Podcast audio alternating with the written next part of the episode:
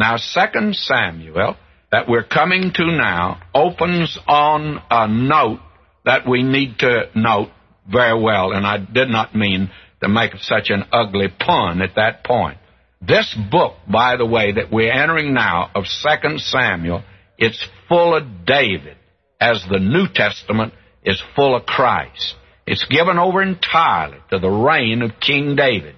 And we find in First Kings some records of the few declining years and death of David, but we have the life and times of David here in Second Samuel, and they are important because he is the ancestor of Jesus, and he's the type of the Lord Jesus as king, and also, friends, he's a great king, a great man, and we can learn many spiritual lessons from him. And also, the book of Psalms was largely composed by David out of the experiences of his life that are recorded here.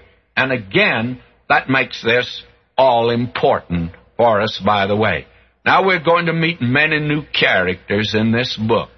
And they are characters that you and I ought to get acquainted with. And we're going to have now, in the first ten chapters, the triumphs of David. And they're going to be wonderful, by the way. And then we're going to come to the troubles of David, chapters 11 through 24. And they were innumerable, and they were a result of his sin.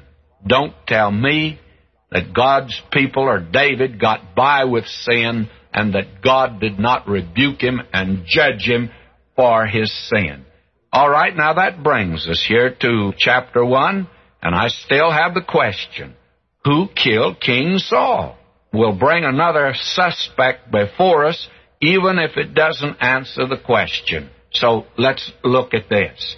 Now it came to pass, after the death of Saul, when David was returned from the slaughter of the Amalekites, and David had abode two days in Ziklag, it came even to pass on the third day that behold, a man came out of the camp from Saul with his clothes rent, earth upon his head, and so it was when he came to David that he fell to the earth and did obeisance. Now, this is the picture. This is a dark day in the nation Israel war came to these people. And friends, when these people are in war, when they're having their troubles like this, it's because they're out of the will of God. I'm not sure that one of the reasons that we thought at the end of World War II we'd brought peace in the world, and we expected to rest on our laurels and enjoy life in sin far from God because that's the way the United States moved after World War II. And you know something? We haven't had a day of peace since the war ended. It's just been continual war for us. I wonder if maybe there might be a lesson here for us that a nation or a people or an individual will have turmoil. There'll be warfare. There's no peace, saith my God, to the wicked. Isaiah said that three times. I wonder if that might not be applicable to us today. This was a dark day for Israel, and you can see the position they're in. King Saul is dead. Jonathan and the other sons of Saul are dead. They have lost the battle. The Philistines have taken all that northern area around Galilee. And now, here in the south, David didn't even know what had happened in the battle. He's been down recovering his own people from the Amalekites, and he's come back to Ziklag. He's been there two days, not having word. And finally, here comes a man all disheveled, covered with mud and dirt and rent clothes, and he stumbles into the camp and he says, I've come from the war, and the Philistines have won and King Saul is dead. Now he tells something that's quite interesting here. Listen to him. David said unto him, From whence comest thou? And he said unto him, Out of the camp of Israel am I escaped. And David said unto him, How went the matter? I pray thee tell me. And he answered, That the people are fled from the battle, And many of the people also are fallen and dead, and Saul and Jonathan his son are dead also. And David said unto the young man that told him, How knowest thou that Saul and Jonathan his son are dead? And the young man that told him said, As I happened by chance upon Mount Gilboa, behold, Saul leaned upon his spear, and lo, the chariots and horsemen followed hard after him. And when he looked behind him, he saw me and called unto me, and I answered, Here am I. And he said unto me, Who art thou? And I answered him, I'm an Amalekite. He said unto me, Stand, I pray thee, upon me and slay me, for anguish is come upon me, because my life is yet whole in me. So I stood upon him and slew him, because I was sure that he could not live after that he was fallen. And I took the crown that was upon his head and the bracelet that was on his arm, and have brought them hither unto my Lord. Now this Amalekite, did he actually come upon the body of Saul, find him dead, and then took the crown and these marks of the king, these things that he wore, and bring them to David? Or did he actually come upon Saul, and Saul was not yet dead? I'm of the opinion that when Saul fell upon his sword, that he still was not dead, that there was life in him. And when this Amalekite came by, he asked him to slay him, and the Amalekite did it. And the interesting thing, he comes and confesses it to David, and he expects David to give him a medal for it and put him on a life pension. And notice what happened, though. David took hold on his clothes, ran him, and likewise all the men that were with him. And they mourned and wept and fasted until even for Saul and for Jonathan his son, and for the people of the Lord and for the house of Israel, because they were fallen by the sword. And David said unto the young man that told him, Whence art thou? And he answered, I am the son of a stranger, an Amalekite. Now you see, if this man did slay Saul, then Saul, when he disobeyed God in not slaying all the Amalekites, he let them go, made a big mistake, because this is the man who slew him, and he might have lived. And David said unto him, how wast thou not afraid to stretch forth thine hand to destroy the Lord's anointed? You remember, David wouldn't touch Saul. He said he's the Lord's anointed. It's well sometime to see things from God's viewpoint. And as long as King Saul was king, David said, I won't touch him. No one else better touch him because God is the one who put the crown on him and God is the one who'll take it all when the time come, and David would not touch him. And you know that it's a dangerous thing today, friends, to interfere with God's work in many ways. I could tell you some very interesting stories about some folk that have attempted to interfere with God's work, God's program, and God's man. And God moves in and judges today. He's always done it. David said here to him, Weren't you afraid to stretch forth your hand to destroy the Lord's anointed? And David called one of his young men and said, Go near and fall upon him. And he smote him that he died. Now David judged this Amalekite. Now listen to David.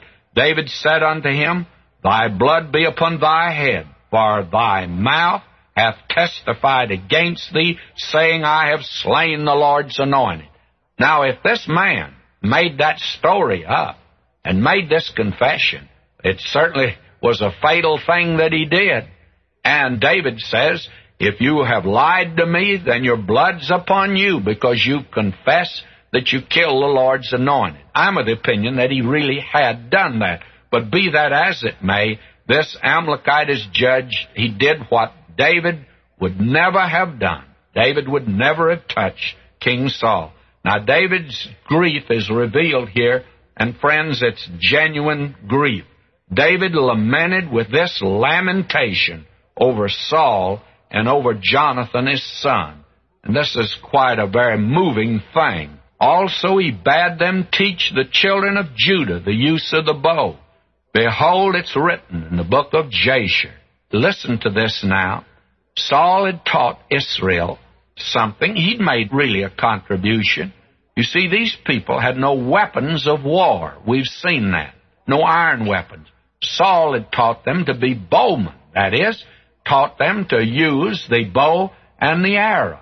And that was quite a weapon, by the way. Many of our ancestors would testify to that were they here today. That's what the Indians used to hold them back and win many battles, by the way. And here is this lamentation. It really is a thing of beauty, by the way. And here's real grief and sorrow. The beauty of Israel is slain upon thy high places. How are the mighty fallen? Tell it not in Gath. That's the capital of the Philistines. Publish it not in the streets of Ascalon, That's in the Gaza Strip. That's still in Philistine country. Lest the daughters of the Philistines rejoice, lest the daughters of the uncircumcised triumph. Ye mountains of Gilboa, that's up in the north where the battle was fought. Let there be no dew, neither let there be rain upon you, nor fields of offerings, for there the shield of the mighty is vilely cast away the shield of Saul, as though he had not been anointed with oil. From the blood of the slain, from the fat of the mighty, the bow of Jonathan turned not back, and the sword of Saul returned not empty. And you could not say that either Saul or Jonathan were cowards. And after all, Jonathan and David were bosom friends. They loved each other. And David's grief is sincere. Listen to this. Saul and Jonathan were lovely and pleasant in their lives, and in their death they were not divided. They were swifter than eagles. They were stronger than lions. Ye daughters of Israel, weep over Saul, who clothed you in scarlet with other delights, who put on ornaments of gold upon your apparel, and he had brought prosperity to that land, you see. Now listen to this, and here is a real note and touch of grief. How are the mighty fallen in the midst of the battle? O Jonathan, thou wast slain in thine high places. I am distressed for thee, my brother Jonathan. Very pleasant hast thou been unto me. Thy love to me was wonderful passing the love of women. By the way, that's quite interesting. And I'll tell you why it's interesting. Because David was married to the sister of Jonathan. And she actually, as we'll see a little later, she betrays him. I think she loved him as a hero at the beginning. There came the day when she despised him. And this man David was not too successful in his love affairs. As we have said, Abigail is the only noble woman that I find in his retinue, and I disagree with those who think Bathsheba is so outstanding. I don't think so. Someone says, well, it was David's sin. It was, absolutely, and God judged him for it, as we're going to see. But let's understand one thing. What was she doing out on the roof parading around like that? May I say to you, that it's David's sin. We're not trying to apologize for him, but we are trying to say that David was not successful in his love affairs. And as a result, he could say of Jonathan that here was a man who was true and loyal to me unto death. And the interesting thing about David, though many of the women were unfaithful to him, the men that were his followers were loyal to David to death. He had that charisma that some men have of having followers that will stick with it. And David was that type of a man. Now, the last verse says, How are the mighty fallen and the weapons of war perished? This, my friend, is a tremendous tribute to Jonathan in particular, as you can see. And David's grief over the death particularly of Jonathan, is touching and it's poetic and it's dramatic and it's one of the most striking lamentations that we have in the Word of God. Now we're going to see next time, David is made king over Judah. And Abner, who was captain of Saul, he made Ishbosheth, Saul's son. Now, not all of Saul's sons had been killed, though all of them that were in the battle were killed. But this was a younger boy, and Abner made him king over the remaining 11 tribes. And of course, civil war broke out.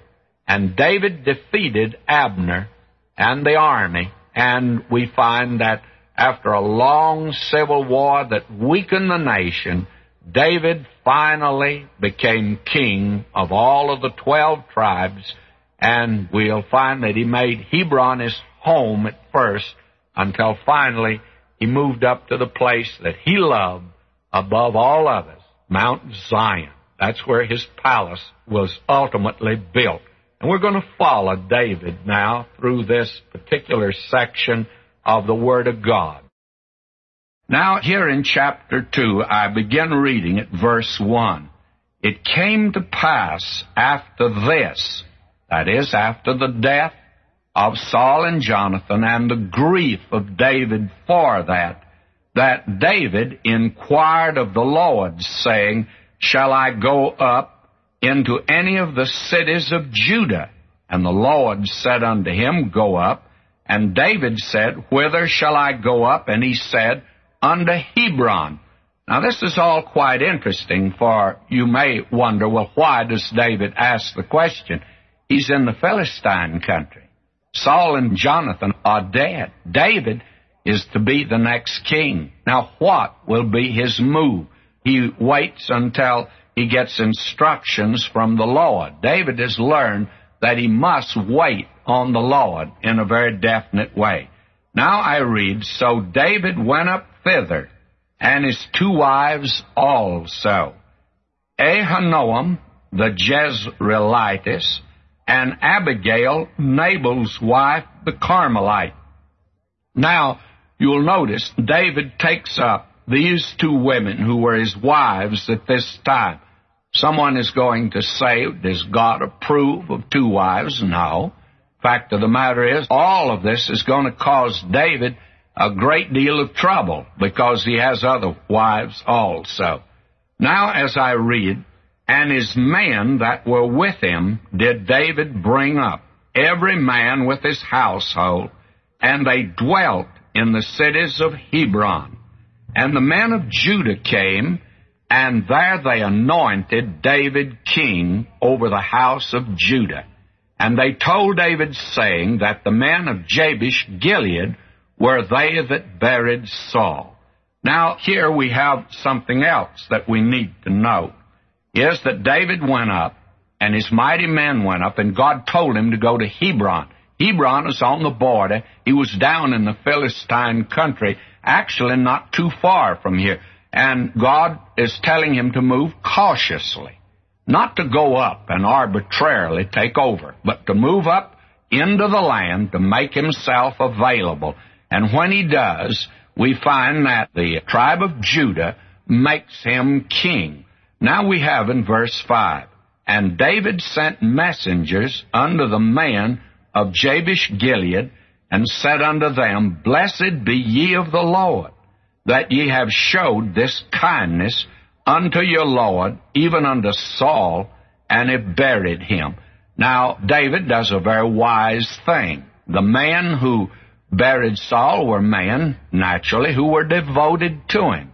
And David now thanks them for it.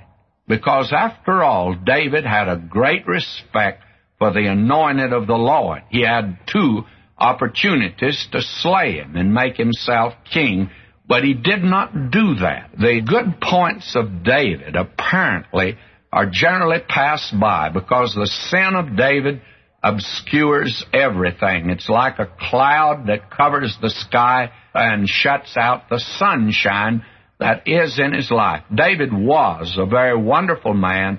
This was one great sin in his life that he paid for every day of his life after that. Now he compliments these men. Now we are told, now the Lord had showed kindness and truth to you. David now is complimenting these men. And I also will requite you this kindness because you've done this thing. Therefore now let your hands be strengthened. Be ye valiant man, for your master Saul is dead, and also the house of Judah hath anointed me king over them. In other words, David asked for their support and for their devotion to him as king as they'd given it unto Saul. And you notice that he's moving in a very diplomatic and I believe a very commendable manner at this time. Now we recognize that Saul and also Jonathan had sons, and they would be the normal ones to come to the throne had not God intervened. And Abner, who had been the captain of Saul's host, moves immediately to make one of them king. And notice what he does. Verse 8, and I'm reading it. But Abner the son of Ner, captain of Saul's host, took Ishbosheth, the son of Saul, and brought him over to Mahanaim, and made him king over Gilead, and over the Ashurites, and over Jezreel, and over Ephraim, and over Benjamin, and over all Israel. Here is the beginning of the division of the kingdom, which will come after the reign of Solomon when Jeroboam leads a rebellion again. But here is the fracture at this time. At first, David is made king over the southern kingdom of Judah. But the ten northern tribes now make Ishbosheth, who is a son of Saul, make him king. And what happens? We're told that the house of Judah followed David.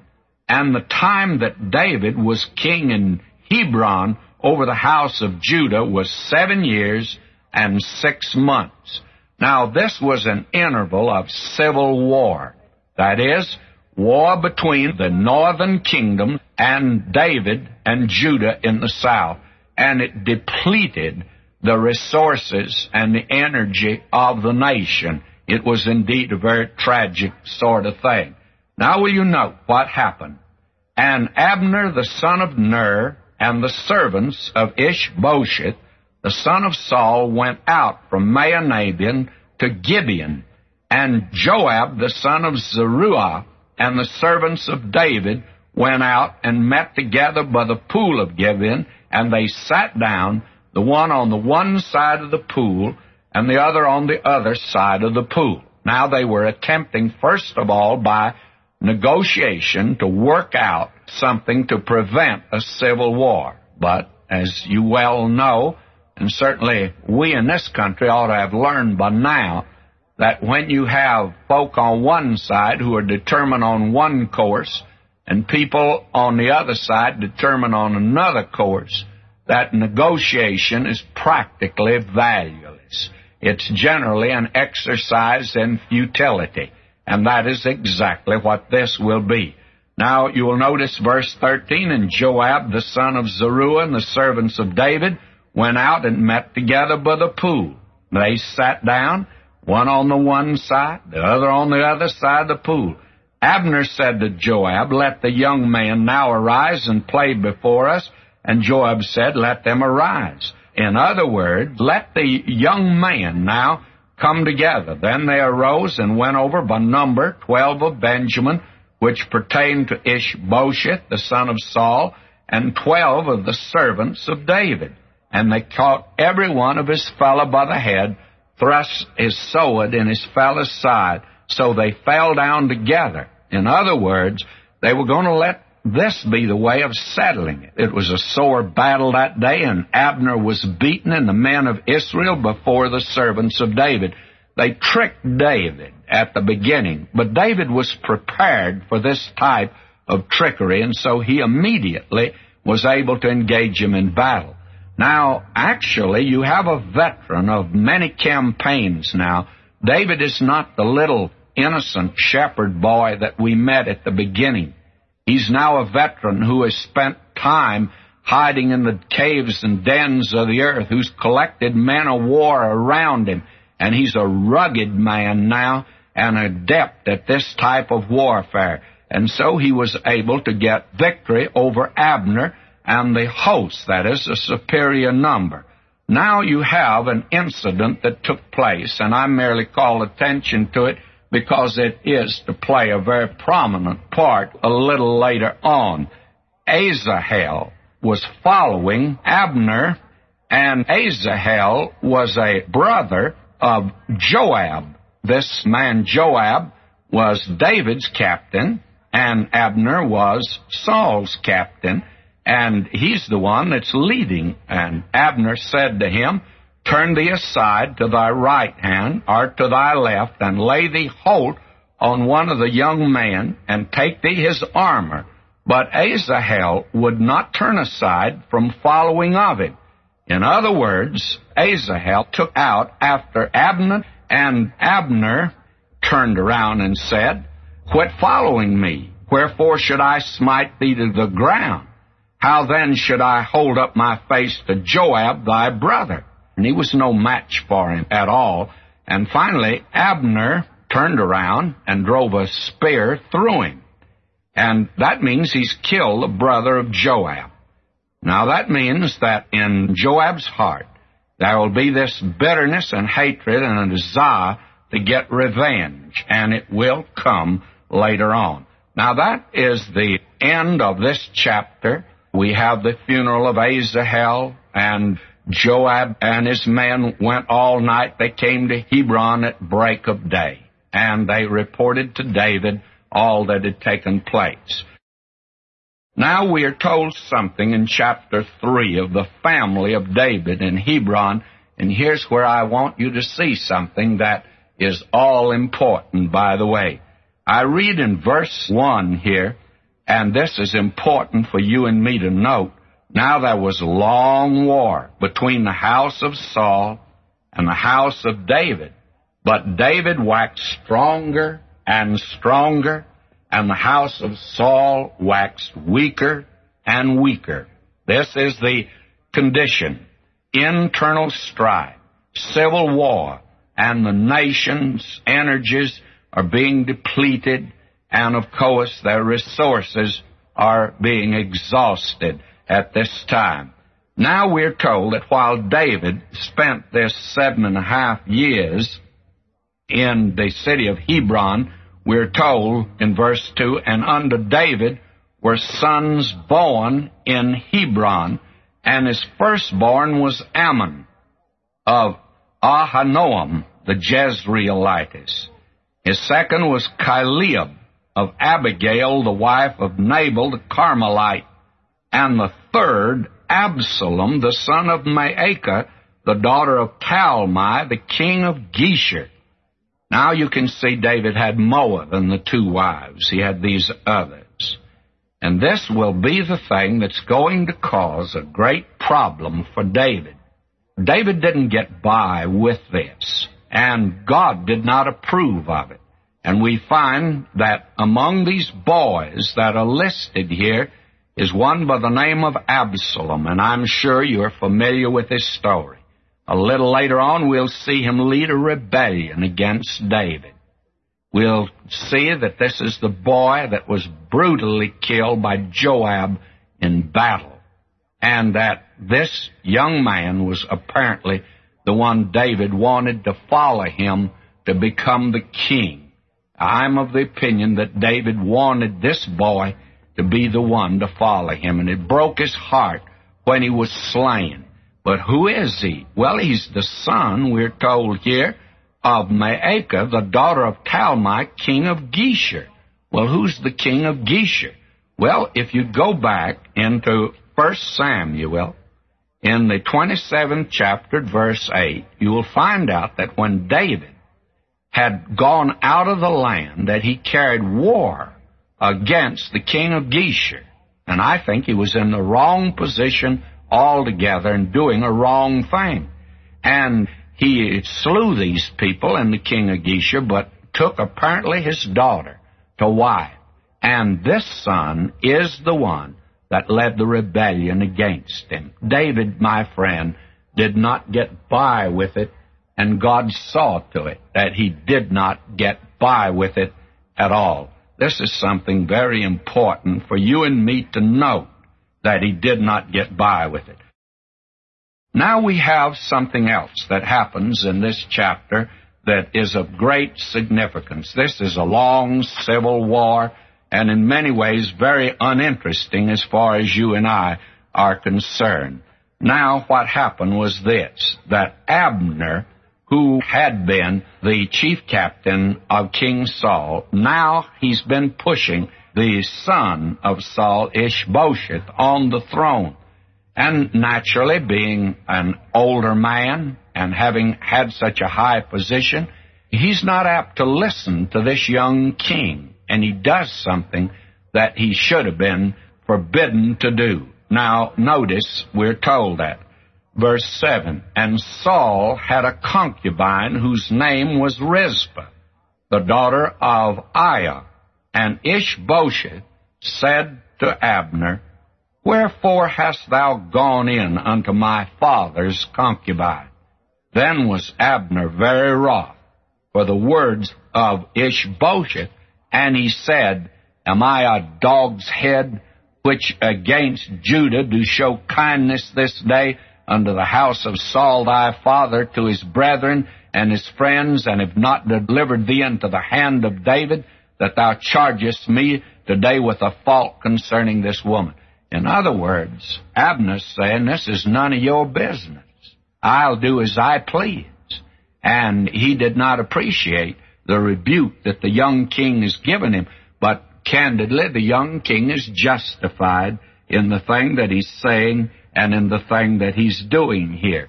Now we are told that immediately Abner begins to make overtures to David. And the thing that happened is this.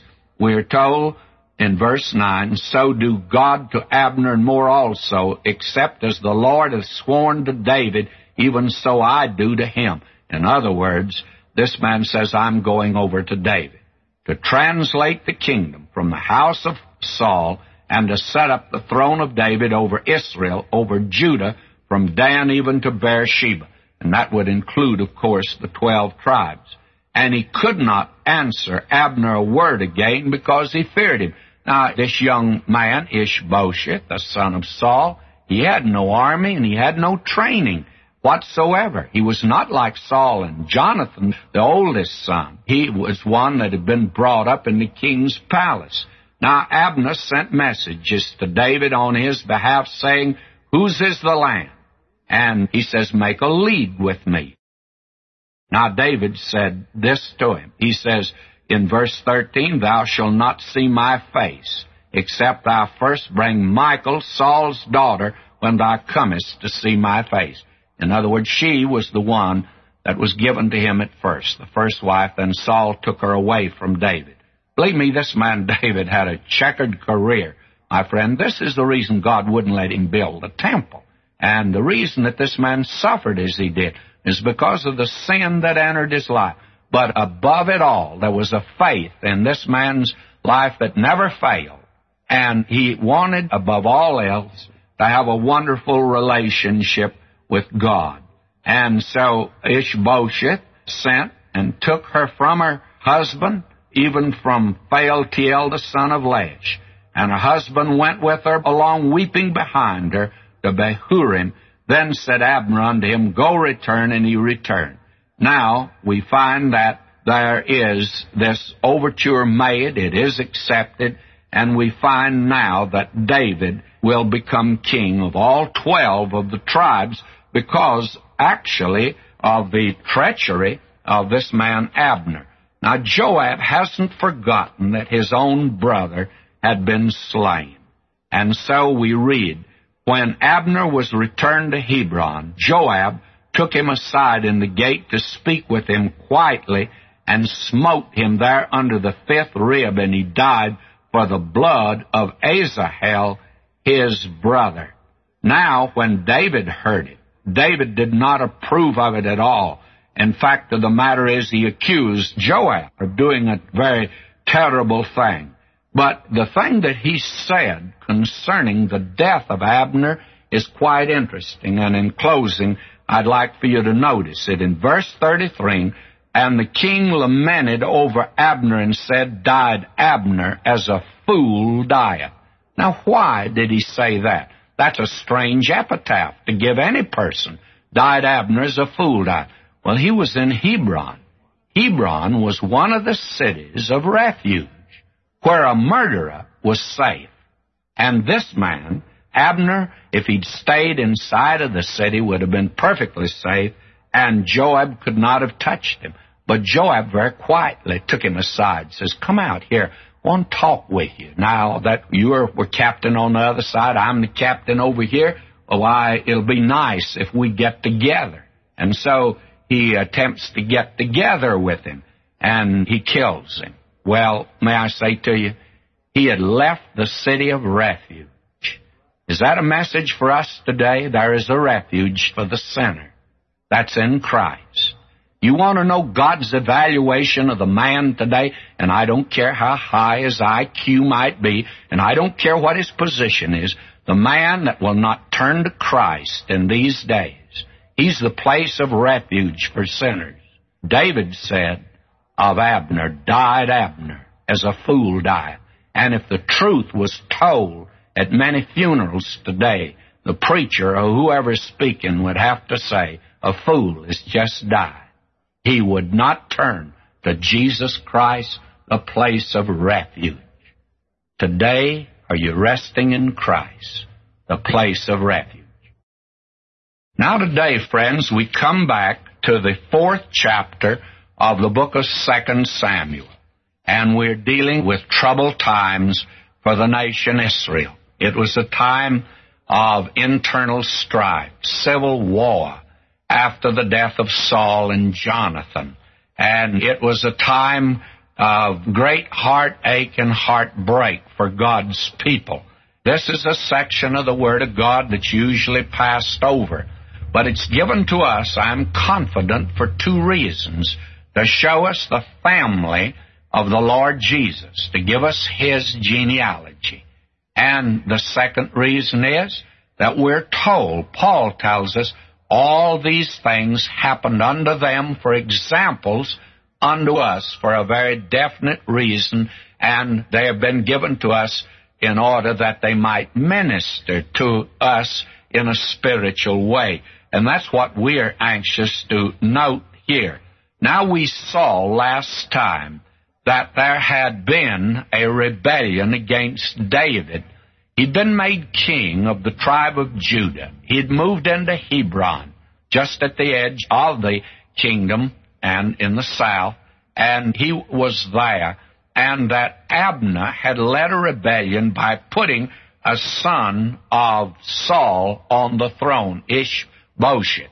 But because this young king reprimanded him and rebuked him, because of his position relative to taking a concubine of Saul, why Abner then went over to David. And he made a big mistake there because there was a man over there by the name of Joab, and he was waiting for revenge, for Abner had killed his brother, and he lured him out of Hebron, the city of refuge. If Abner had only stayed there, he'd have been safe but he was lured out by Joab, and then Joab slew him.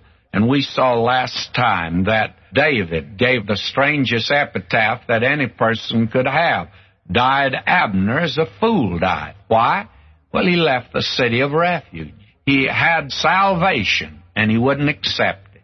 He wouldn't receive it. And he moved out. How many people today are dying like that? God's offered a salvation.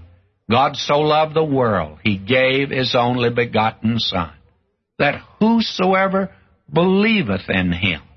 Now you have to believe in him. God loves you, but you'll have to accept Christ if you're to be saved, because he goes on to say, Whosoever believeth in him should not perish, but have everlasting life. And I think this is God's viewpoint. God says a man's a fool today that'll die without Christ. That is the position of God, not mine. I'm not saying that to you, but that's what God says to you, and I don't care who you are. because this is the position of the lost today who will not turn to Christ, and all of us are lost until we do turn to Him. Now, you will notice as we come here to this fourth chapter that this young man, Ishbosheth, now has lost his captain, the military, and he knows he cannot maintain his kingdom against David without the military.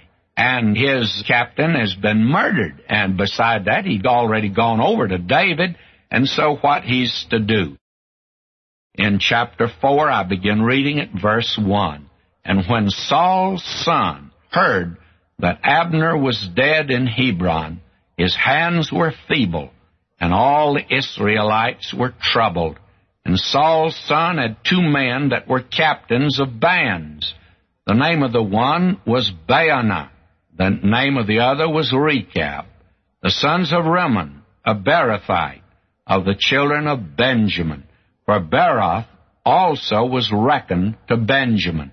And the Beerothites fled to Gittim and were sojourners there until this day. That is, until the time that Second Samuel was written. And Jonathan, Saul's son, had a son that was lame of his feet. He was five years old. When the tidings came of Saul and Jonathan out of Jezreel, his nurse took him up and fled. Came to pass as she made haste to flee, that he fell and became lame, and his name was Mephibosheth. Now that's an unusual name, but you remember it, will you? Because in a few days now, I'll be coming to Mephibosheth. And here is one of the most beautiful stories that was ever told about David. Now you see, Mephibosheth, as long as he lived, was a constant danger to David because he had throne rights. He was a son of Jonathan. But since he was a son of Jonathan, David would never harm a hair on his head. And later on, David will go looking for members of the family of Saul and Jonathan, not to slay them, but to show kindness to them, to reveal that he actually loved them and did not hate them at all. So the thing that will happen will be just simply this, that he will finally locate Mephibosheth. And everyone expected him to slay him, but he brought that crippled boy into the palace, put him at his own table, and he ate there and he told him, said, you'll have free board and lodging the rest of your life. And he protected this young man the rest of his life. May I say to you, this is an act on the part of David for which he should be commended. It's so easy to criticize David. And I think we need to recognize the one who criticized him the most was the Lord. The Lord judged him, friends. But David had many very wonderful traits. This was one of them. Now, in that, we'll see a great spiritual lesson. You and I have been showed kindness because of another. You see, David loved Jonathan, and it's for Jonathan's sake that he exercised kindness. You and I have been crippled by sin. He covers us with his righteousness, and because of another, because of what Christ did for us, God accepts us and receives us. What a beautiful picture we have here. I call your attention to it because we'll be coming to it later on. But now we follow this story, and it's not a beautiful story by any means. And I'll be very candid with you. I don't care where you follow man's story. It's not a pretty story. Look at our contemporary culture. Do you see anything beautiful and fine and noble around you today? So let's not be too critical of this particular period. This was a great period of crisis. It was the transition from the kingdom of Saul to the kingdom of David. There had been civil war. There had been rebellion, you see, during this period. Now, when these two underlings, who were petty officers under Abner in the army of Saul, discovered that Abner was dead, and they recognized the strength and the power of David at this particular time, they conspired to put this boy, who is a son of Saul, to death. And they made a big mistake, by the way, in doing that. And so when Ishbosheth was in bed, while they slipped upon him and they slew him. And it was a bloody, ugly thing. Now they expected by doing that that they could make peace with David and that David would actually reward them for this. And so they immediately took the head, imagine that, of this boy over to David. Well, David was not even about to accept it, friends. He would not in any way approve of that. In fact, these men had committed a murder, and they had murdered a king, and he executed them summarily for doing this dastardly deed. David now is king over the land. He exercises that authority. But yet the ten tribes, or actually it's really the eleven tribes, because at this particular time, even the tribe of Benjamin, which later went with Judah, this tribe was the tribe out of which Saul came. They were with the tribes in the north. And so actually it was 11 tribes against one. Now those in the north recognize they no longer have any leadership. And there's no one to assume authority. And it's foolish to carry on this rebellion at this time against David. And so they now attempt to make overtures for peace. Notice how they do it. And that brings me here to chapter 5. And notice this. Then came all the tribes of Israel to David unto Hebron that is, they sent representatives, of course, saying, Behold, we are thy bone and thy flesh. And that was true. And that's the thing that made this civil war as terrible as it was, because those people were fighting among themselves. I personally think the greatest and worst war that this country fought was the Civil War. I think that as you look back at it today, it was almost something that was unnecessary. It was the hotheads, the protesters in that day that got this country in trouble. And that's the reason I'm opposed to all hot-headed protesters. I don't care what side they're on today. Because that's the crowd that got this nation in trouble way back yonder. It was not the man who actually fought the war like General Grant and Abraham Lincoln and Robert E. Lee they found themselves in an awkward situation. And you can still see the vestige in the carryover of that war that was fought actually over a hundred years ago. And yet the scars are still here. And so this was a great civil war that had been carried on. Now the nation is to be united under David and to enter the greatest period that this nation has ever enjoyed in the past, and it'll be typical of the day that Christ comes and rules. Now, will you notice what we have here? All the tribes now come to David through their representatives. Listen to verse 2. Also in time past, when Saul was king over us, thou wast he that leddest out and broughtest in Israel. And the Lord said to thee, Thou shalt feed my people Israel. Thou shalt be a captain over Israel.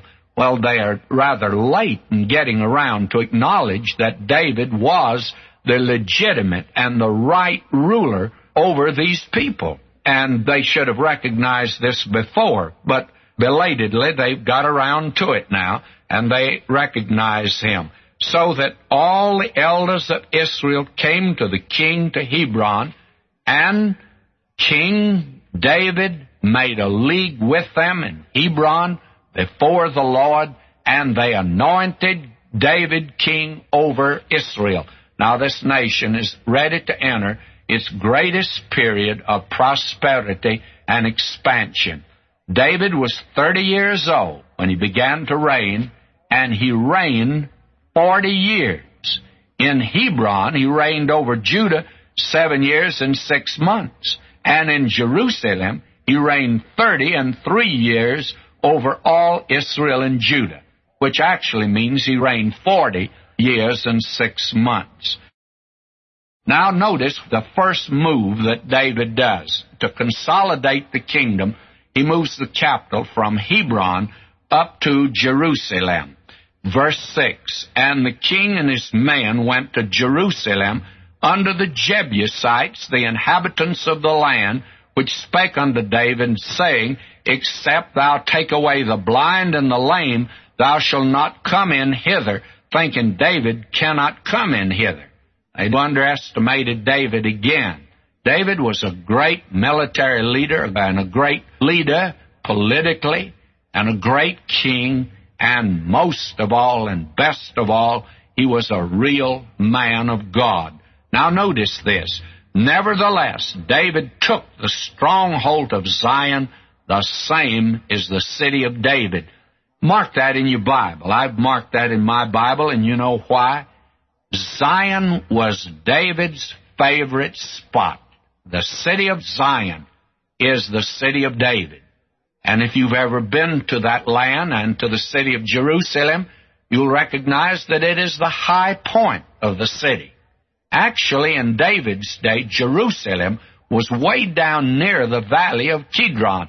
They have found the walls that went around that particular city at that particular time.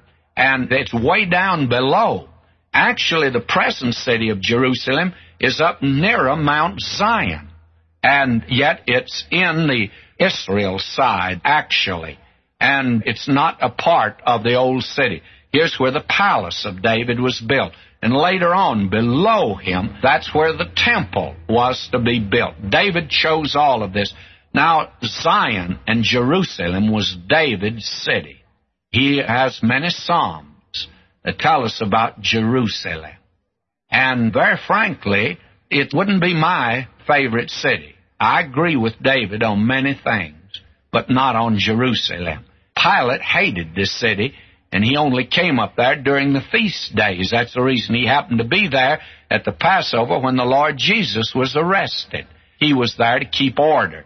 And when it was over, he retired to Caesarea because he loved it down there on the Mediterranean. And I'll be very frank with you, I think I would much prefer that than Jerusalem. But as far as the Bible is concerned, Jerusalem is yet to be the great capital of this earth. And I'm delighted to know that I'll not be living there in eternity. I'm going to be in the New Jerusalem, and it has a much greater vantage point than the earthly Jerusalem. But we need to note here, David took the stronghold of Zion the same as the city of David, you see. What he did, he moved and took the top of the hill, and not the city proper.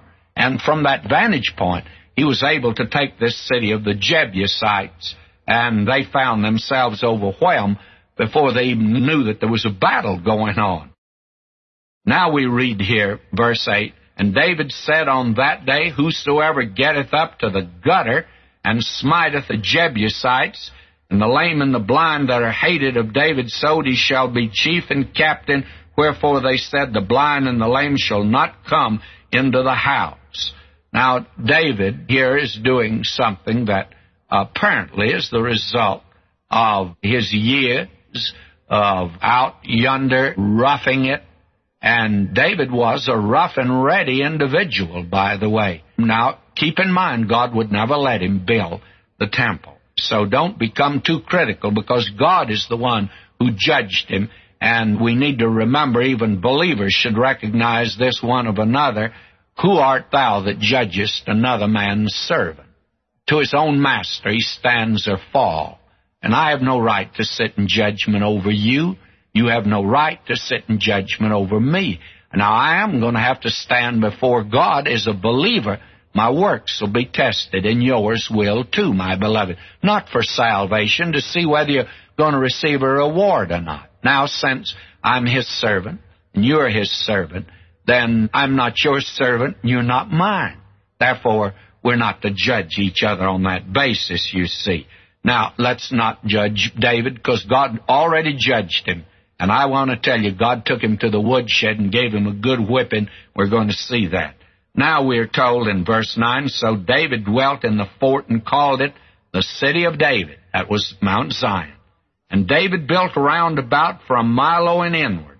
And David went on and grew great, and the Lord God of hosts was with him.